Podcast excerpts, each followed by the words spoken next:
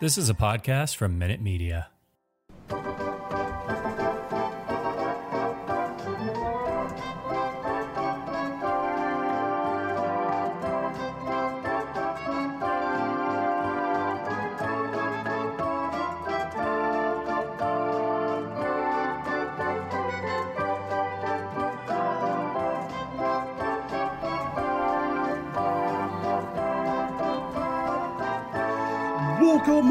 Sox fans.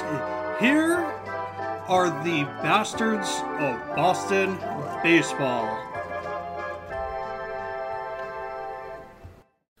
Welcome, everyone. The bastards are back for this Friday edition of the podcast. We are brought to you in part by the Minute Media Podcast Network.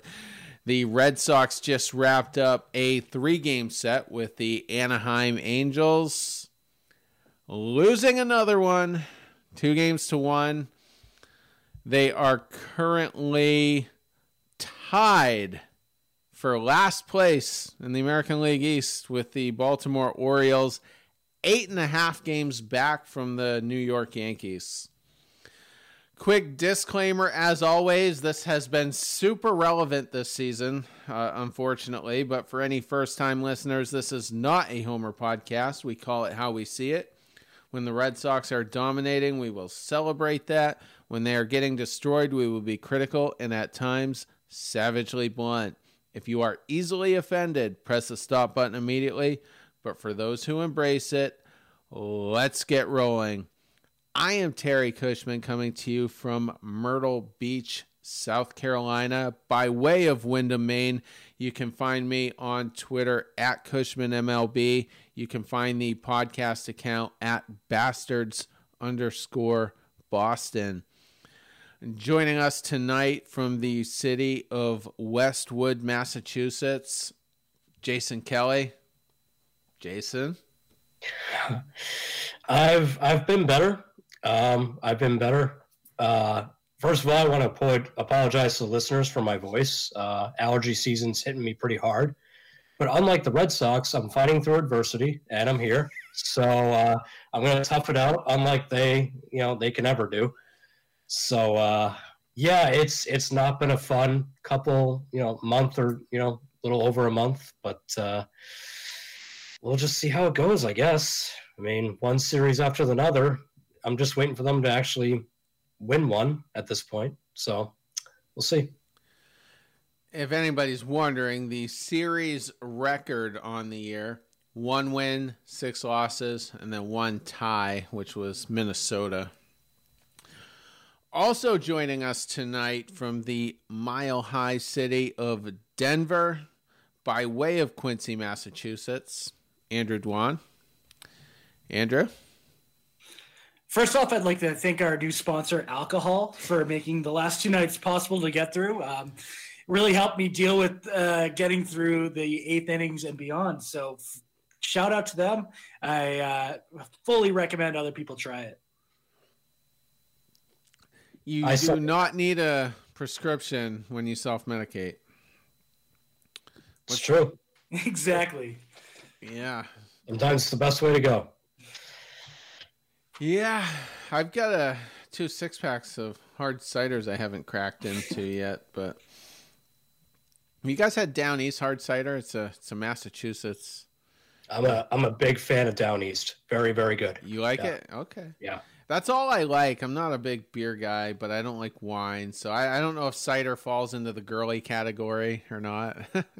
no, Just I, tell I people you're gluten free. Oh, you, that... you can get away with it. Yeah. Yeah, there you go. Yeah. All right.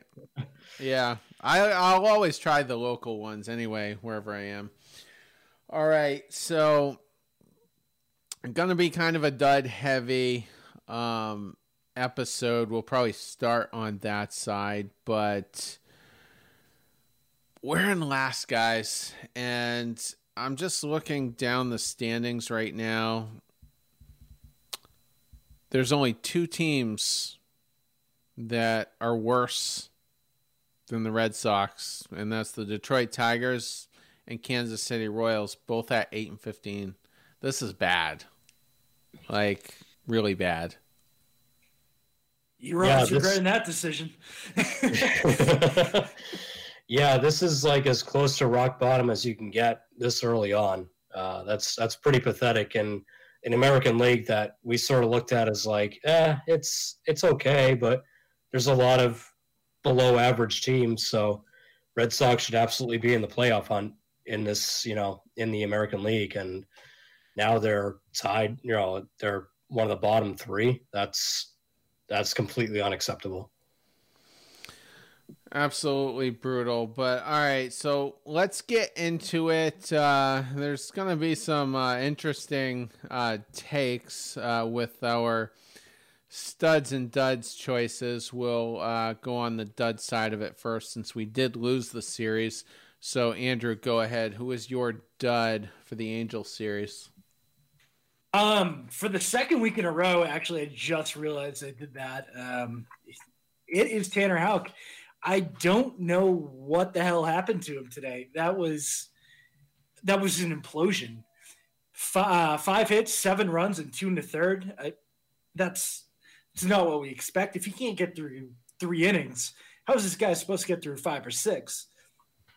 He isn't the same guy as when he had to leave the rotation.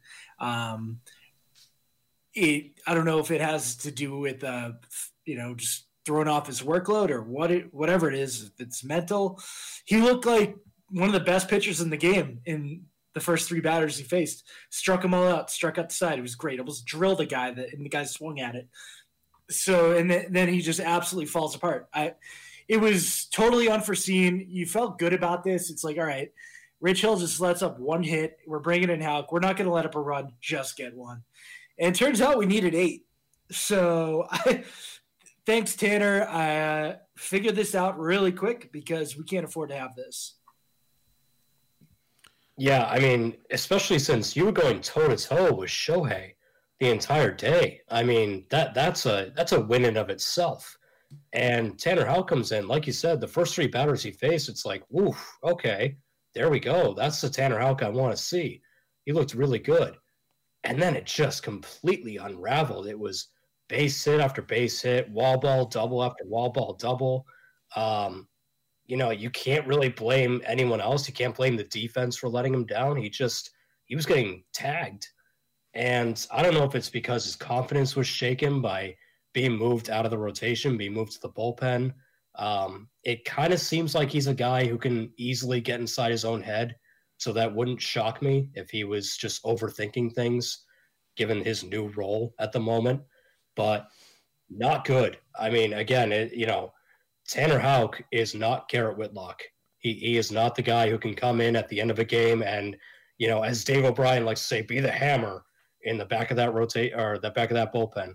That's not Tanner Houck. He proved that today. Uh, that Angels lineup, it's good, but it's not like it's not that good. I mean, they're probably a little bit above average as a lineup, but they don't have Fletcher. Trout wasn't in there. Like, I don't know. It just that that should not have happened today. So that was a uh, massive fail on the part of Tanner Houck in terms of if that's going to be his new role. Um, I don't think he's going to be very good at it.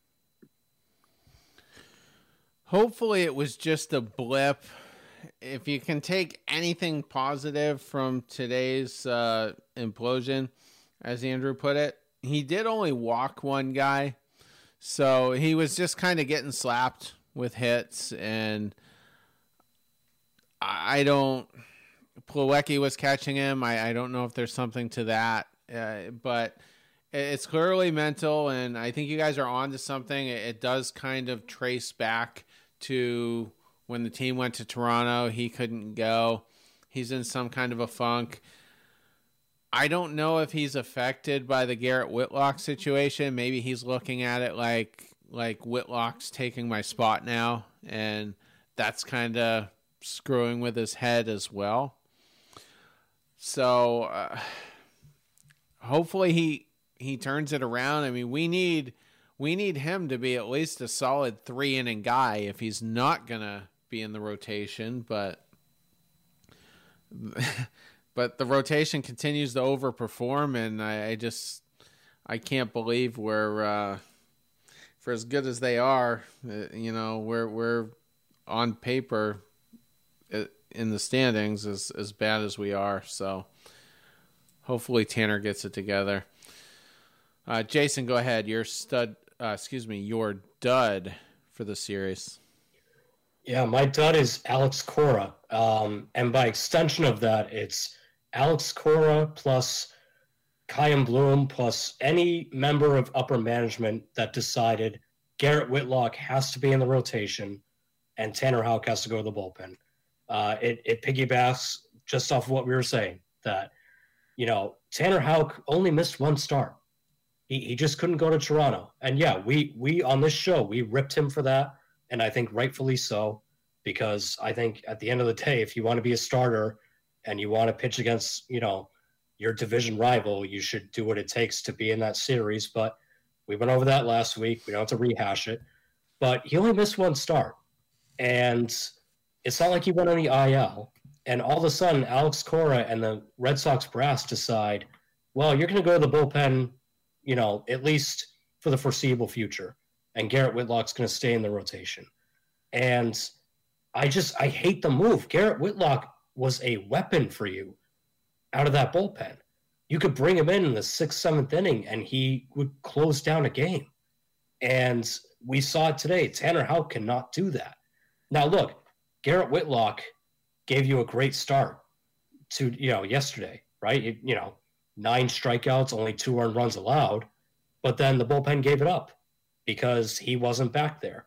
And would you rather have those nine strikeouts in the beginning of the game or later on in the game when you're hanging on to a one-run lead? I think the answer is pretty obvious there.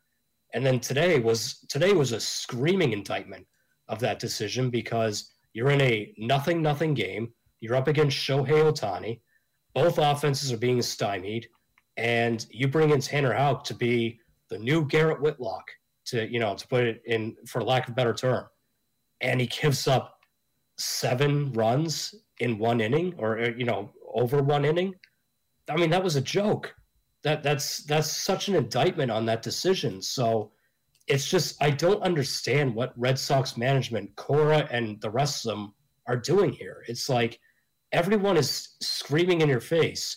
Garrett Whitlock is a bullpen weapon, not a starting rotation weapon. He's a bullpen weapon. And they go, yeah, but we want him to be a starter. Don't get us wrong. We're not going to let him go over five innings because the binder says he can't go past five innings, but we still want him in the starting rotation. And we're going to leave the bullpen up to guys like Matt Barnes and all those other guys. How's that working out for you? Again, you lost another series today against a team that, quite frankly, you should be better than. Like, I know the Angels are improved, and I, I think they will be hanging around for most of the year, but the Red Sox should be better than this team. And it's another series that they lose because Alex Cora and management just they continue to make bad bad roster decisions and it's just getting so frustrating at this point. It's like, at what point are you guys going to pull your heads out of your asses and realize what's going on here? So I'm really down on the job Alex Cora has done so far this year. And I hope it gets better, but I'm not convinced it will. Yeah, kind of hard to follow that one, but um, I guess I will say I do think they felt some pressure from the fan base, or maybe they were looking for a jolt by throwing Whitlock into the rotation. I'm not too sure. Uh, I don't know if it's going to be for long. But the one bone I do have to pick with Cora is just give Matt Strahm the closing gig. Can we? I, I that that he's my closer. I don't want to see anyone else in there. Give Robles the eighth. I think Diekman's a good pitcher, but you can't bring him in with guys on base. He needs a clean inning. Um, I, I, just need to see a little more organization out there. Uh, just give me Matt Strahm, Alex Cora. I have a lot of problems with Cora uh, in terms of of leadership. I, I just don't think he fires this team up enough. That's been my complaint going back to 2019. I just feel like when their backs are against the wall, he instead of firing up him instead of excuse me, tripping over myself, instead of firing up the team, he's babying them. And I, I don't like that. And we have seen them flip the order around a little bit. I can't complain about that. You know, Story went from six to the to the top of the order.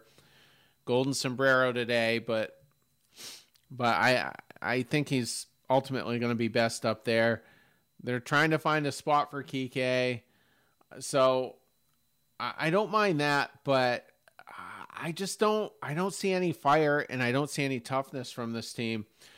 R- real quick on Whitlock, I was going to talk about him later, but since we got that deep into it, I'm just not sure that our rotation is sustainable. How long is Wacha going to have a sub two ERA or even a, a sub three and a half ERA if he comes back down to earth? Uh, most of the most of the starters are overperforming, but it's going to be hard to to keep Whitlock stretched out if you want to if you want to minimize him and then by the time July comes, oh crap, we need him back in the rotation and then to go through the process of of stretching him back out. He did only go 5 innings in this start, but he I think he threw like 78 pitches. He was definitely in the 70s. So that's the most stretched out he's been. I, I think he'll he'll pitch more than that potentially uh, in his next start if if it is in fact a start. Um, but I, I don't I think it could mess him up if you're if you're doing the yo-yo thing with him from from one to the other and I, I think there's a little bit of apprehension there um, with Alex Cora in the front office and it, it, pains me because you definitely could use that arm in the bullpen. I, I, I totally get it. And to Andrew's point, Strahm at a minimum has to replace Diekman in, in, the eighth. You gotta you gotta move him at least to there. Robles, I was trying to pull up that game log. He was fine for for a minute in that ninth inning, and then I think Trout came up or uh, Rendon. He was basically going into the heart of the order, so he was going to have some combination of Trout, Rendon, Ohtani, and it's like he got spooked. He got spooked, and he just couldn't. He couldn't throw strikes. He he was walking people and just completely lost it. And then Diekman came in, and he's either hot or cold. Unfortunately, was cold, and um, you know things went sideways. But I don't know. So that's kind of my thoughts on all of that. I'm I'm not a I'm not a Cora guy. You guys know that, uh, I'm, but I'm not putting up fire Cora hashtags either. Uh, I'm you know not going to any extremes with them. But when this team is in a hole, I just don't know that Alex Cora uh, has the right leadership style to to dig them out of it. And, and, and that's my big complaint so far in 2022 with, with Alex Cora. Any more thoughts on any any of that? Oh, we lost Jason. No, I think that kind of really covers the bases with um, with Cora and just um, almost I don't even want to call it micromanaging of the bullpen, but just maybe overthinking of the bullpen at the moment. Well, actually, what about what about the Wacha start?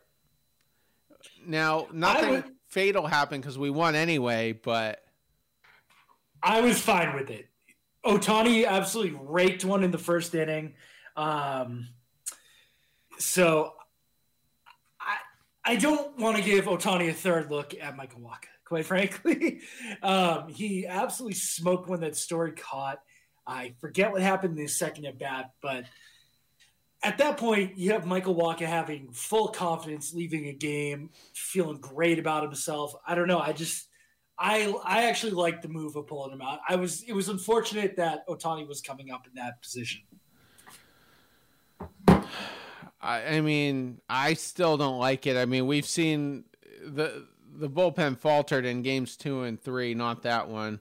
I mean, we got we got good Diekman that night, and uh, Ryan Brasier had his fifth straight scoreless appearance. Uh, continues to to throw the ball pretty well as of late. Got two strikeouts uh, in that outing as well in game one, but um, I don't know. It, it bit us with Eovaldi uh, a few starts ago when they took him out with 72 innings. Uh, 72 innings.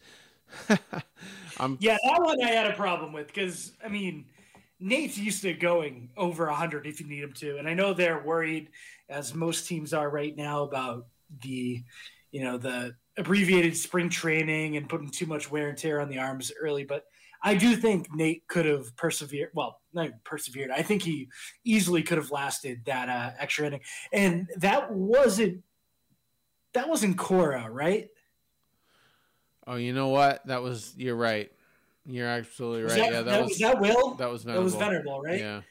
And yeah, I I wasn't a huge fan of that audition by Will Venable either. I'm, I'm not gonna lie.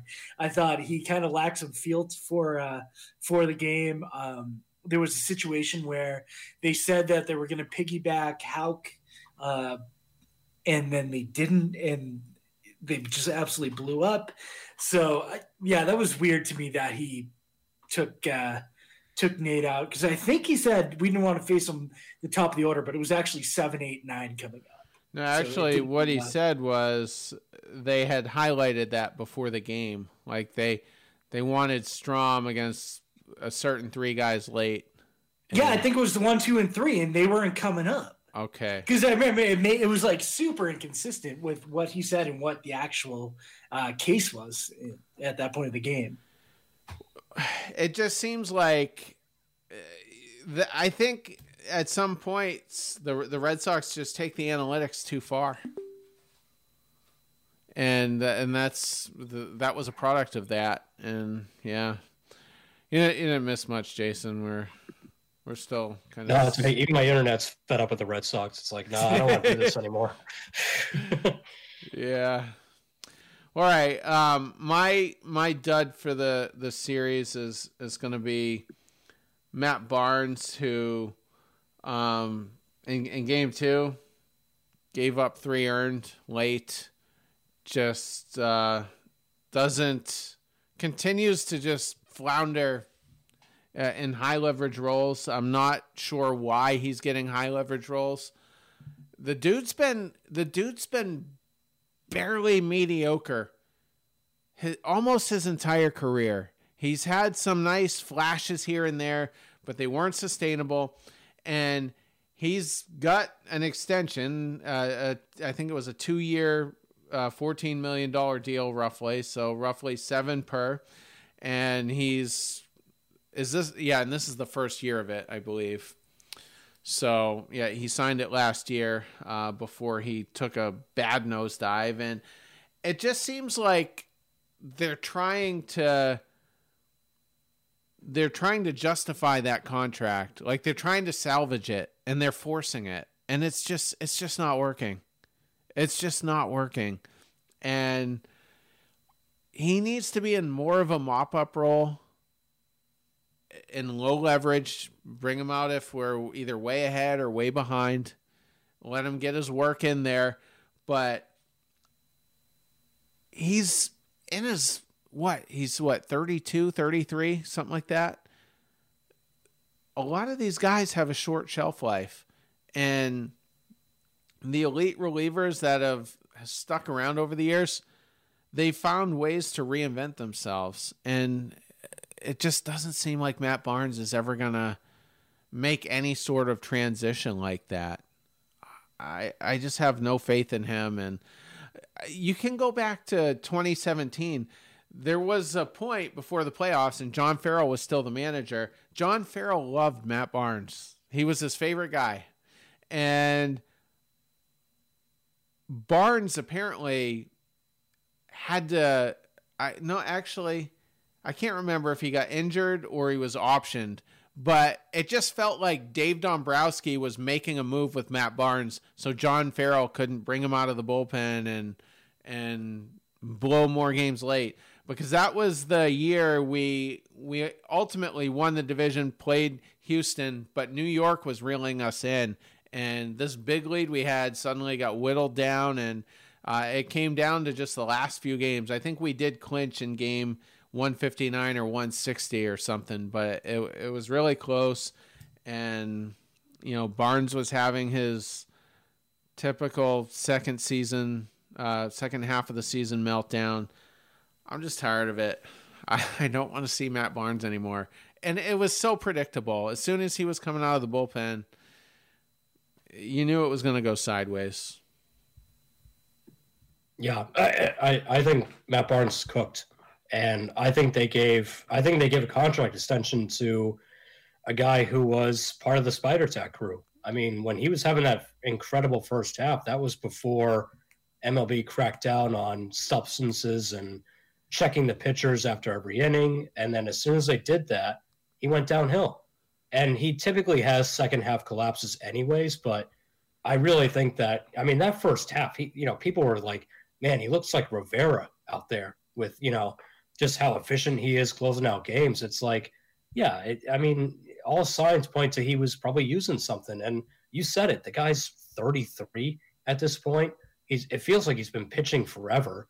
Um, he's got a lot of mileage on that arm. So he was probably using a little something extra to help himself out. Now he doesn't have that. And the fastball is a lot more hittable. The curveball isn't deceiving people anymore. He's just kind of an average Joe now. And you bring him in in high leverage situations, and you pointed out it's they're trying to justify the contract extension. They're trying to squeeze as much out of him as they can because they're sitting there going, "Well, we gave him two years, fourteen million. We've got to at least tack on some saves to his record to make it look good." And he just doesn't have it anymore. I, I think he's completely cooked, and um, I think if it weren't for that contract extension, he wouldn't be in this bullpen. I, I really think that's how bad he's gotten. So it's a shame because I know he's you know local guy. He's been here forever, and he's had some great moments with the Red Sox. But ultimately, it's just not working anymore. He just doesn't have it. Yeah, you know, I, I have seen the spider tack thing uh, thrown out there. I, I actually don't think that's the case. His fastball has lost five miles an hour. That's the biggest thing, and it inexplicably has lost five miles an hour. So I don't know if it's a mechanical thing, and that's why they keep bringing him out. They're like, maybe like Pivetta was able to do a couple starts ago. He can work some kinks out, get his, you know, uh, delivery down where he's getting more torque, but it doesn't seem to be the case. And I think his days are limited. I really don't think they're going to hold on to him too much longer. Uh, they got some arms that will be ready hopefully by June, um, just in the bullpen. That I, they're not going to hesitate. They'll they'll cut him.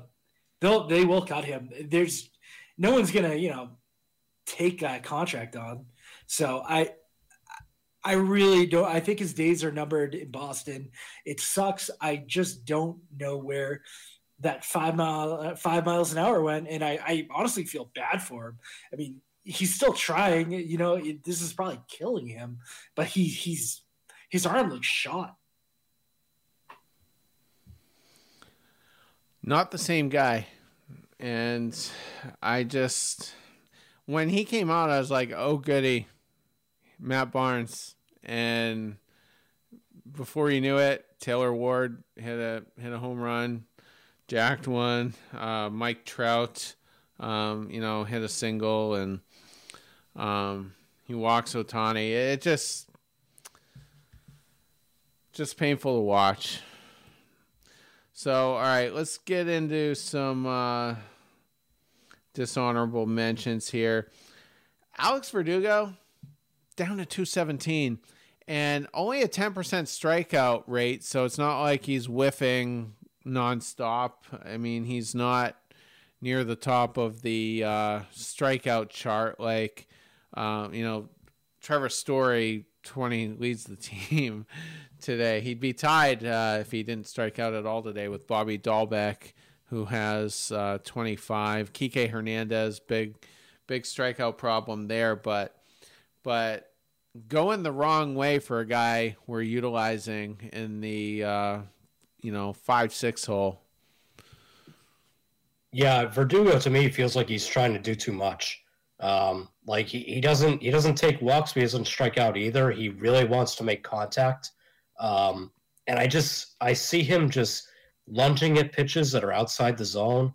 Um, he's rolling over a lot of ground balls to second base. Like it just it feels like he's very jumpy at the plate. And again, I, I think that's his personality. He's he's kind of a fiery guy anyway, and I think he knows the team is struggling, and he's just pressing a little bit. He's trying to do too much, and that's it's tough because how do you tell a guy, hey, don't you know do less, right? Like less is more. It's I don't think Verdugo is the kind of guy that wants to take that approach, but it is tough to see him struggling because man, it, they need him. They need him to get on base, be a table setter. Um, I, we don't need him for power. I, I don't need Alex Verdugo to hit power, but just get on base and, and give good at bats. And he hasn't been doing that lately. I'm not worried about him. Um, well, actually, I was worried when he was grabbing his back the other night. Uh, but I think a lot of his issues lately have been bad luck. He's got an uh, expected batting average of 301 so far this year. So I, he's been drilling them right out, people. If he was rolling over more on some of these, like he did his first year here, when it was just like light ground ball to second, I'd be a little more concerned. But some of these shots have been right up the middle, and the second baseman has no business being positioned, or the shortstop has no business being positioned where he was. And there was a lot of that this series throughout for everyone on the lineup.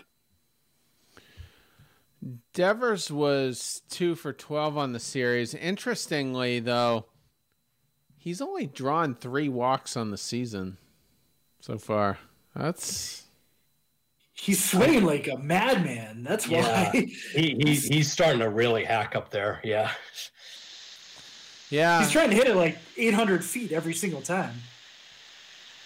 I just feel like I just feel like he, he's got a Devers just needs to get locked in a little bit more, be a little more patient at the plate, and um, you know he'll go back to. It seems like last year when remember when they, he kind of got exposed for not driving fastballs, he was just sitting on on all the off speed stuff. It just seems like that was kind of a, a turning point to where he just started swinging for the fences a lot more. So hopefully he gets that together, especially where he's sitting uh, in the two hole all the time. Uh, not a great series for Kike Hernandez either. Not having a great year. One for eight. Uh, had today off, uh, a day he probably needed, and I know I'm critical of Cora for over resting some guys, but but Kike not uh, not a big presence uh, in the in the lineup this year.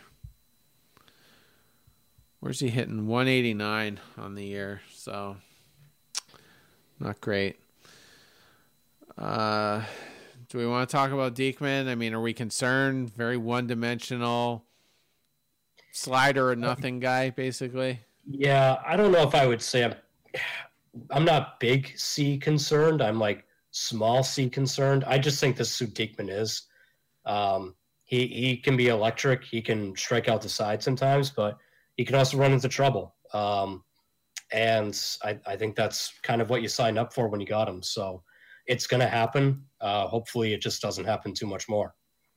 Can we be concerned that Christian Vasquez, Vasquez called for like freaking sliders in a row and forgot that Diekman has a 97 mile an hour fastball, which Uh, I forget it was Walsh or whoever would have swung out of his ass at. He would have been so lost on that after four or five straight sliders, and he doesn't call it once. It's like, dude, just throw it up in the zone. He's gonna swing at it. And no, nothing. Slider, you know where it was gonna be every time. He timed it up once, roped a foul ball, he got lucky on, and then he calls for it again. It's like, you know, at some point that has to fall on Christian Vasquez. You know, it's interesting that you pointed that out because I think he might have actually froze him with a fastball. Wouldn't doubt it. Yeah, I think he would have too. yeah, I don't think he would have even swung at it. Just would have been caught off guard, especially after the third or fourth. But yeah, I'm not a I'm not a Vasquez guy, so preaching to the choir there. Um, anyone else? Uh, I think we just about covered everyone on the uh, on the dud side of it. I, Robles struggling a little bit, but I mean, even if he's not a closer, he's still by default one of our higher leverage guys for now. I would say. Yeah, I, I think Robles, you're kind of stuck with him at this point. Like, you know, you, you can't give up on him too quickly because who the hell else are you going to go to in the late innings at this point? So, um, it, it'll happen, but I'm I'm okay with Robles still. Yeah, give me eighth. I, I'm fine with it. I mean, the absolute floor for him is uh, Alfredo Aceves 2.0. I don't think he'll be that bad though. Yeah. All right. Let's get over to the stud side of it. The audience can't see it, but I'm rolling my eyes at this one. Go, Andrew. Yeah, I'm going with the outfielder that currently is the highest WAR on the team. Um, that's Jackie Bradley Jr. He went five for seven. I know we're all shitting on him all year long. Um, he was great this series. He saw Ohtani and didn't give a damn. He really like he was hitting off him. He smacked one to the warning track dead center. He roped a double, roped another one. And honestly, if they won the game today, it would have been because of him. Uh, Jackie Bradley at home has been pretty nuts. He's, I think, over 400 right now. Um, on the road, he's been trash. So I, the home road splits are insane. Home Jackie Bradley has been a hell of a player. So uh, I have no issues with him batting in the eight hole, especially, you know, if one through seven are doing what we remotely expect. I think we'd be a lot happier with uh, Jackie and see him in a completely different light if that was the case. yeah, he's he's been fine. He's been fine. I you know look he's when when the offense is this bad, of course Jackie Bradley Jr. in his one good week is going to stand out. Oh, he went five for seven. You know, he's he's actually getting on base. He's he's actually not useless. Like I Jackie and, and it's not it's not so much a Jackie Bradley Jr. narrative as much as it is like just a narrative about this whole team this year. It's like this is what we're celebrating. This is what we've been reduced to. We're celebrating Jackie Bradley Jr. going five for seven in a series that we lost because that's the best offensive production we can come up with. Like Devers, like you said, wasn't good. Trevor Story wasn't good. Bogaerts is hitting, but who cares because the team doesn't want him. So who cares? Verdugo's not hitting. Like, I just, I'm not going to get all jazzed up because Jackie Bradley Jr. remembered how to hit for a week. We all know what this is going to turn into. He's he's still going to lead the team in strikeouts. Well, if he doesn't, it'll be Bobby Dalbec, but he'll be one or number one or number two he's still going to end the year hitting below 200. And this fan base will continue to overrate everything he does. I still hate that he's here. I know that Hunter Renfroe outstayed his welcome, but I still would rather have him. I'm not going to lie. I don't care about the prospects they got back. Um, the Jackie Bradley Jr. trade is just still one of the more baffling things to me. This Binelas kid, he better be able to hit because if if he's if this Binelas kid turns into a dud, then this is one of the worst trades in Red Sox history. So, um, congrats to Jackie Bradley Jr. for remembering how to hit for a week. Uh, it didn't do anything for the team. They still lost two out of three. Um, maybe that's because the rest of the team sucked. But um, yeah, I'm, I'm not going to get all jazzed up about it. We all know how this is going to end. So, whoopee, you know, throw a little celebration for Jackie, but we all know where this is going he was hitting, I think, 165 coming into the series, and then his five for seven performance got him exactly up to 200. But if you look at some of the other um, categories, he's slugging 293. His OPS is 561, you know, almost 200 points below average. Um, so eh, I'm not a Bradley guy he's not this series, but in some other ones. I mean, he's stranded a lot of base runners. Um, you know, the series before this one, he had the bases loaded and rolled one to first base, and he's just not a guy I want to rely on. And this outfield is probably one of the worst outfields in, in Major League Baseball right now. I mean, we just said Alex Verdugo hitting 217 Kike Hernandez, 189. I put a tweet out this week and I, I asked our, our followers, I said, when when did we have an outfield this bad when we expected to compete, you know, and be a contender? And, you know, Andrew pointed out a couple of years, uh, 2014, definitely one of them. 2012, we were bad uh, in the outfield as well. Um, I think all we had was Ellsbury, and I think he was dinged up for a couple of months at least. But but the, you look at all the outfields we've had in the World Series era. This one not great, and Kike overperformed last year. I also had another stellar tweet earlier in the week. I said, "Did we trade the wrong guy? Should we have traded Kike instead of Renfroe?"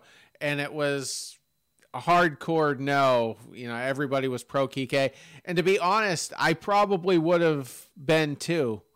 But I just don't think it's it's cut and dry. And Renfroe's hitting like 253 right now, and at last I checked, he had I think six or seven home runs. He's basically starting to be the guy he was last year uh, offensively. And interestingly, he has played some first base this year for the Brewers. So, um, yeah, that, that's interesting. But that Brewers team's getting hot. I they, they were one of my picks. I told you, watch out for the Brew Crew. Yeah, it's gonna be good. Yeah, I'm going. But they are.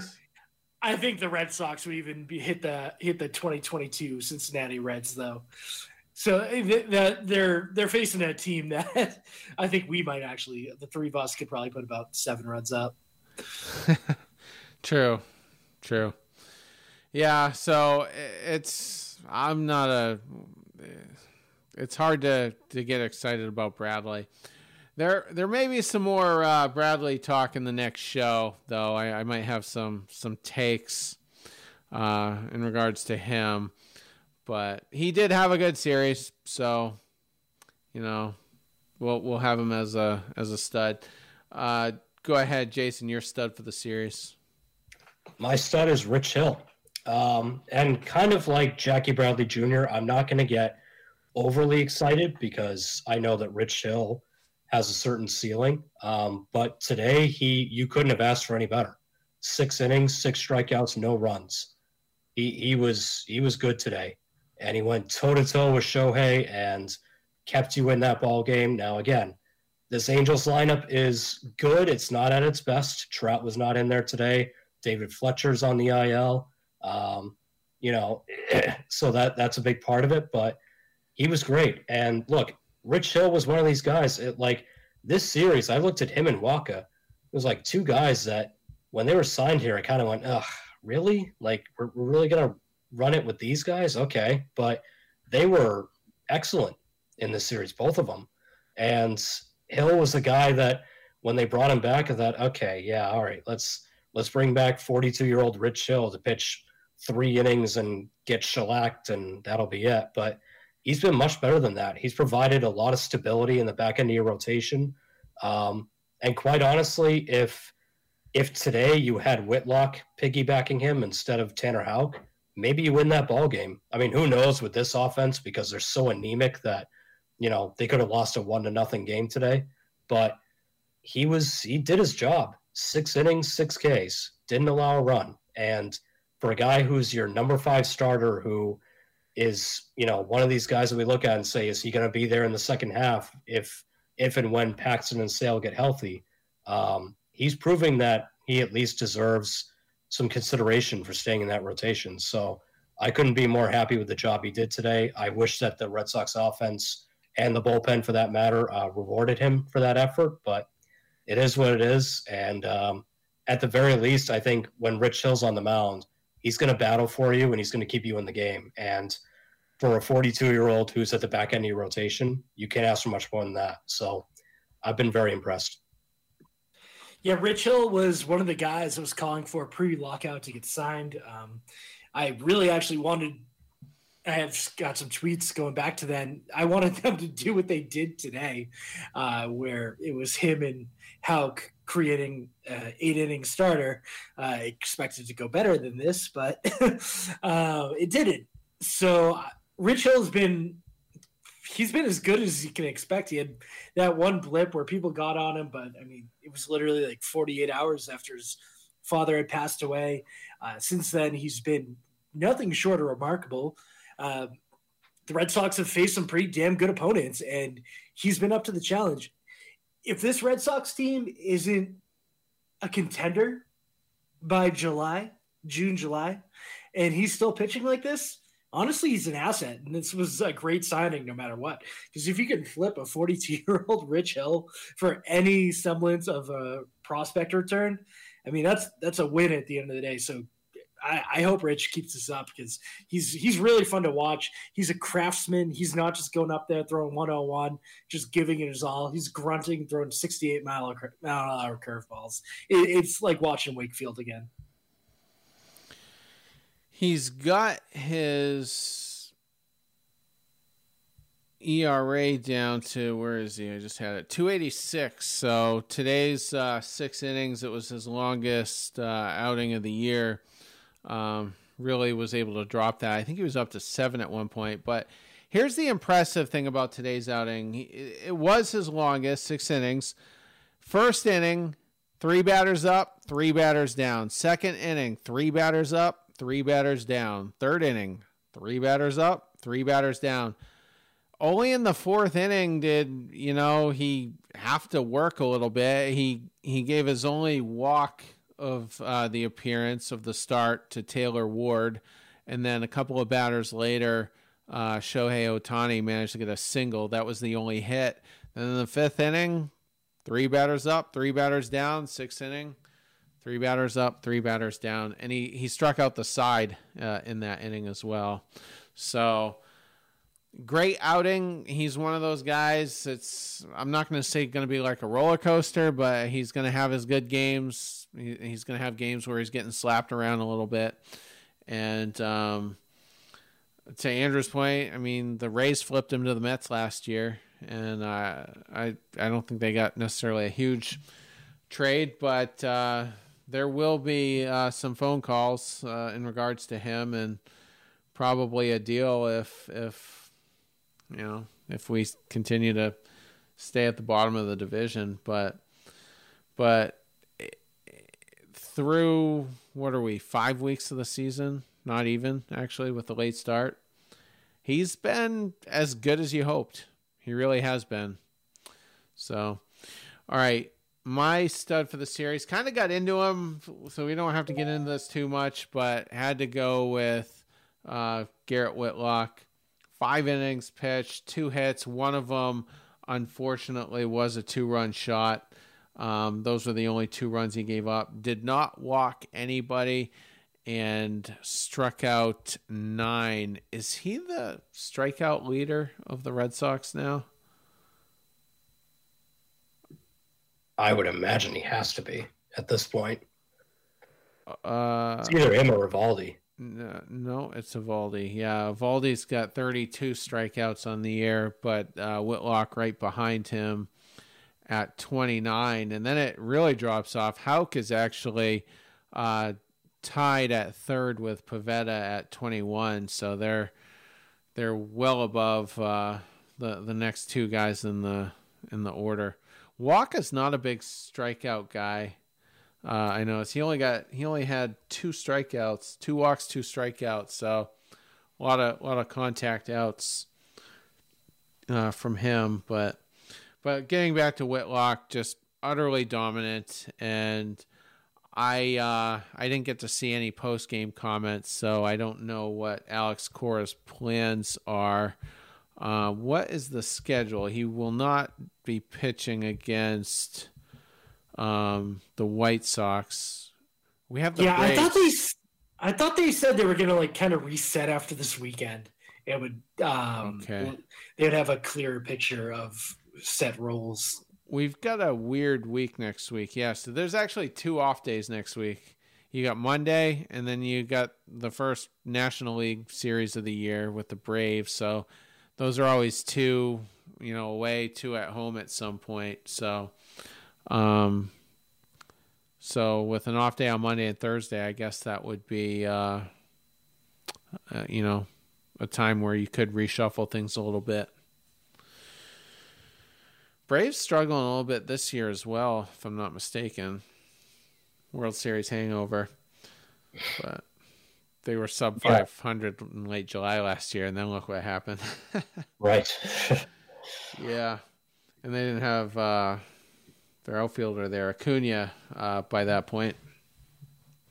All right, uh, not a ton, well. I, we can get into a few real quick. Uh, Xander Bogaerts three for twelve had a moonshot that cleared the monster. Went on to Lansdowne, game two. Uh, dinged up JD Martinez though had the most. Well, other than Bradley, had the most hits uh, in the series, four for thirteen. Also hit a home run, but he was actually a strikeout machine the last uh, two games of the series with five. But got a hit in every game regardless. So a little bit of all or nothing from JD. But um, let's see. Austin Walk. Davis continues to look pretty good. Ryan Brasier, as I said earlier, five straight scoreless appearances. I noticed, though, if you look at his game logs, he's been used very sparingly. Never back to back days, sometimes, you know, a few days in between. So I'm not sure if he's ever going to be like the seventh inning guy, so to speak. Going to be 35 in August, by the way, which is insane. I, I mean, I would have assumed he was like 31, 32 tops, but but we forget, you know, he went to Japan for a little while and um, you know, has hasn't had the the path that most uh relievers, you know, typically have, especially where where they end up finding their way back to the majors, but uh Strahm looked actually pretty good as well. Uh, only one appearance, but didn't give up a walk or a hit. Any uh, Wacha, yeah, we gotta get we make sure we get Wacha Oh, in there. true. Yeah. Because if the Red Sox win, it's in a game Wacha pitched because it's like fifty percent of the time. So okay. Yeah, I touched on him a little bit, but had kind of a wonky 60 inning, uh, 60 inning. Why do I keep saying that? 60 Yeah. pitch outing, but gets yanked. Andrew, I- Andrew liked it because, you know, Oh. Because of Ohtani. I thought Ohtani would have taken him like four fifty. Honestly, I, I I don't see. like I, I I meant to bring that up when I had Alex Cora as my dud. I hated that move. Like talk about managing scared. And look, they got away with it. Okay, they won the game, so you know everyone kind of forgets about it. But if he pulled Wacha at sixty pitches and the bullpen came in and blew that game, and you end up getting swept, like we we would be sitting here ripping him even more than we already are. Like I hated that move. I know Ohtani was coming up, but Wacha's a veteran he's he's been around the block. Like he's it's not some 22 year old rookie that you're trying to protect. Like stop managing scared with your veteran pitcher that you brought in here, by the way. So like I I hated that move. Real quick before we get into the uh, White Sox matchups, Trevor Story, Golden Sombrero today. That's four strikeouts for the uh, casual listener. Uh, two for 12, you know, continues to kind of trend around the Mendoza line. You guys worried at all or no? no, I- no, I would say no, not yet. At least, I mean, he looked great the other day where he had what he ripped two doubles.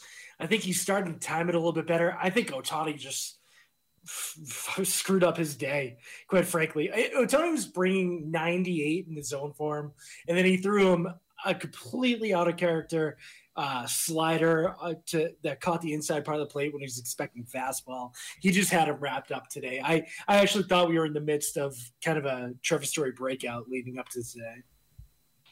Yeah, I, I'm not hugely concerned about Trevor Story. Um, I don't like the rumors that are swirling that, you know, it really Boston really had to go head over heels to to get him here, and it's starting to feel like a David Price situation all over again, where they just really outbid Texas to get him here, and this wasn't his first choice, and is he really happy here? Blah blah blah. But we are only a month in, so I'm not going to hit the panic button. I'm not going to stress too much about those rumors that are coming up. Um, I think by July, Trevor or June or July, Trevor Story is going to be just fine. He's going to be hitting the way we want him to. The strikeouts need to go down, though. That that is one thing, especially if he's going to be hitting leadoff. Like, I, I would like to see. I'd like to see him in the whole lineup learn how to take a walk every now and then. But overall, no, I'm not hugely concerned. I'm not either. And you know, the the one position player contract other than Sandoval, but I, I for some reason I just don't even count that.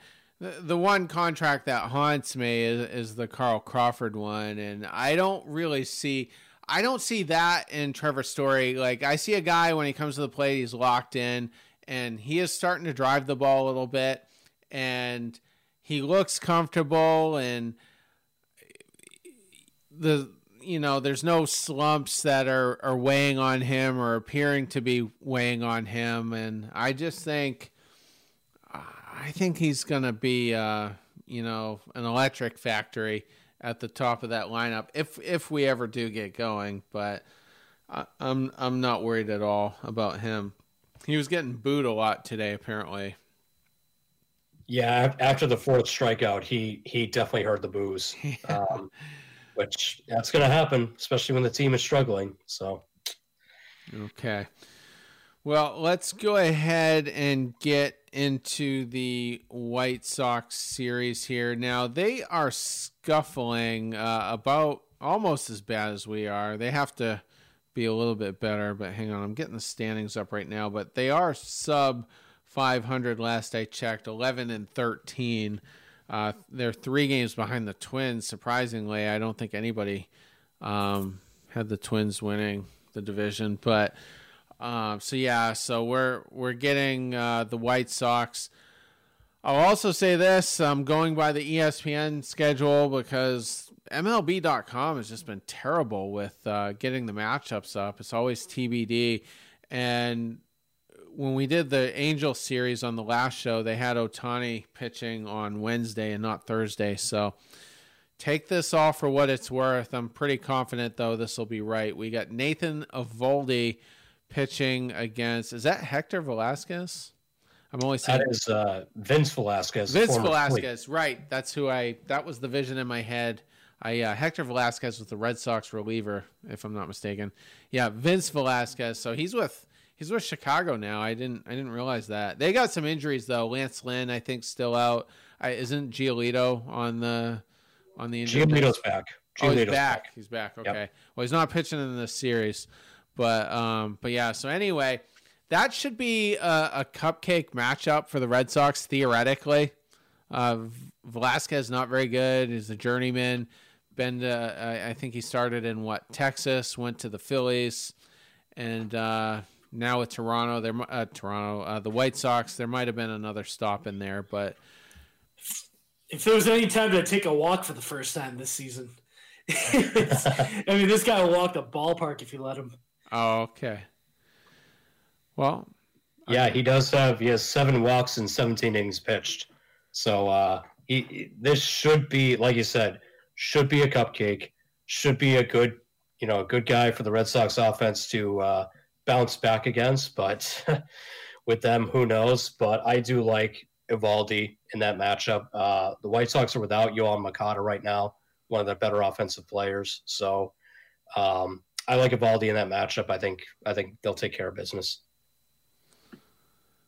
I like Eovaldi too. I just don't know if I like our damn bats to score enough runs. But we do seem to win the opener every time, as you guys were saying. So I guess I'll take Eovaldi there. This next one's going to be fun. It's just two guys trying to find themselves. Nick Pivetta versus Dallas Keuchel.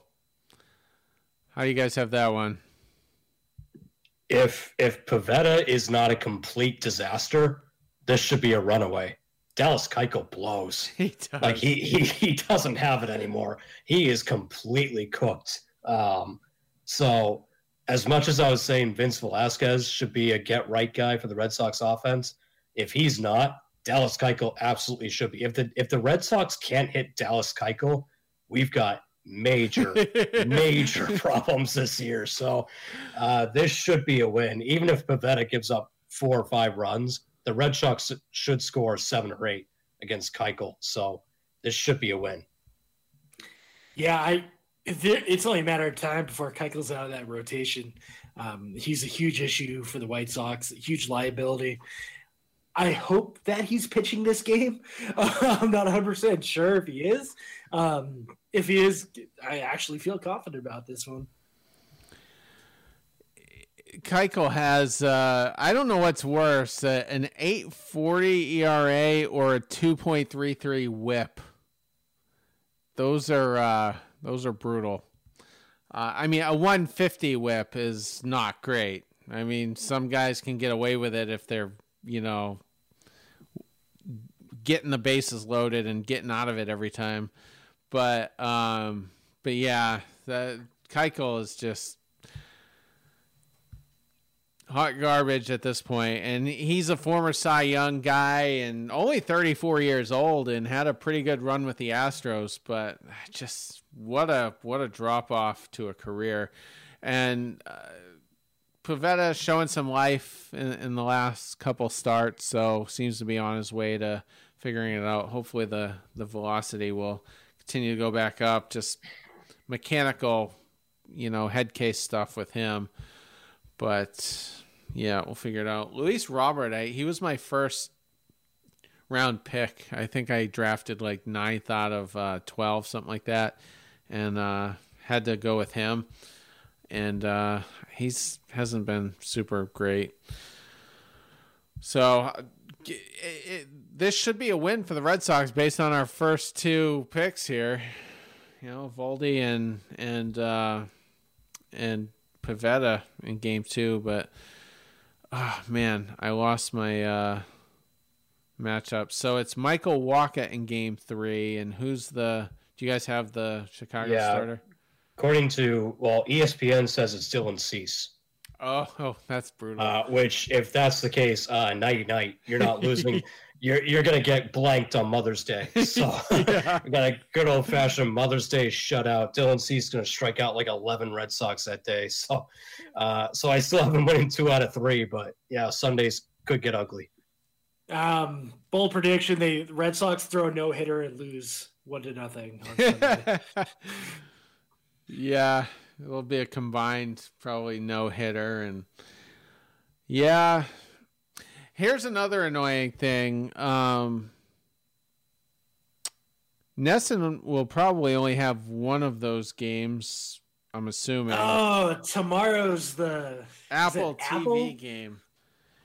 Yes. Yeah, yeah, and yeah. actually, on Sunday, I think you can see that one on NBC. That's the only one in that whole lineup where you can actually see it on NBC. All the other teams playing after this Sunday will have to be on Peacock when it's their turn to go on that And- app. And Sunday's a weird start time. It's 11:30 Eleven on. Sunday. Yeah, so that's that's an early one, That must be to So- accommodate their TV lineup. NBC. probably. Yeah. Are the Red Sox going up against the Celtics on Saturday? So if like the one game that they have that you know people can watch, it's they're not even gonna watch it. They they will be directly against the Celtics. Celtics Yeah, start at three. Red Sox start at four ten. Yeah, Okay, yeah, no, that no one's gonna watch that. Game. not a good weekend for NESN. That series is one to one, right? Celtics. It is. Yeah. Yep. Okay. Yeah. I, I knew they dropped the first one, and the Bruins is is that two nothing? At two, they're losing two nothing. They're toast. it's- They're toast. The Bruins will be out of the playoffs by Sunday. Yeah. Yeah, people don't have to worry about watching that one. No. I uh, I'm not a hockey guy, obviously, but I heard the Carolina matchup wasn't great for for them. Um, all right, so that's that's the series. Um, I don't know why I'm picking two out of three, but the the White Sox are scuffling, so um, maybe this could be our second win. Our our other win, the, our only win, uh, came against an AL Central team. What what's worse, Andrew? Me picking the Tigers to win, or Jason picking ninety four game, ninety four wins? Oh man, I I don't know. I I was actually on the Tigers subreddit the other day and just going through their doom scrolling on Twitter, and they are done with E-Rod already. It's kind of funny. yeah, he's they been are bad. they are out on that experiment. Have you seen the earrings he wears? They're like the super, ones Cora wouldn't let him wear. They're yeah, Cora wouldn't let him wear those. Yeah. I don't like the look at all. They're just dangly. If he had just had something, you know, small or whatever, No, I think he's Barry Bonds out there. I That just is one thing I'll, I'll defend Cora on because Cora, like his whole thing with E-Rod the whole time he's here is like he needs to kind of grow up and be a little more mature. And like if he wants to be a dominant starting pitcher, He immediately goes to Detroit. He's like, "Oh, I got my earrings back and I got my contract," and he kind of blows now. It's like, oh, maybe Cora was right. He's had some bad starts though to his previous seasons. You know, he's had some bad Aprils, I should say. So, um, uh, you know, I'm not rooting against the guy, but uh, hopefully he figures it out uh, for for Detroit's sake. So, all right, we're gonna wrap on this one in deep dives. Very prospect heavy episode. Uh, there'll be some Casas Duran talk. Uh, we'll probably talk some Jeter Downs as well. So um, stay tuned for that. That'll be your uh, your weekend uh, show released on uh, Saturday morning. So if you got a road trip or whatever this weekend, going someplace nice, take us with you, and uh, and then we'll be back on Sunday to discuss what did happen in this White Sox series. So everyone have a nice weekend. Take care.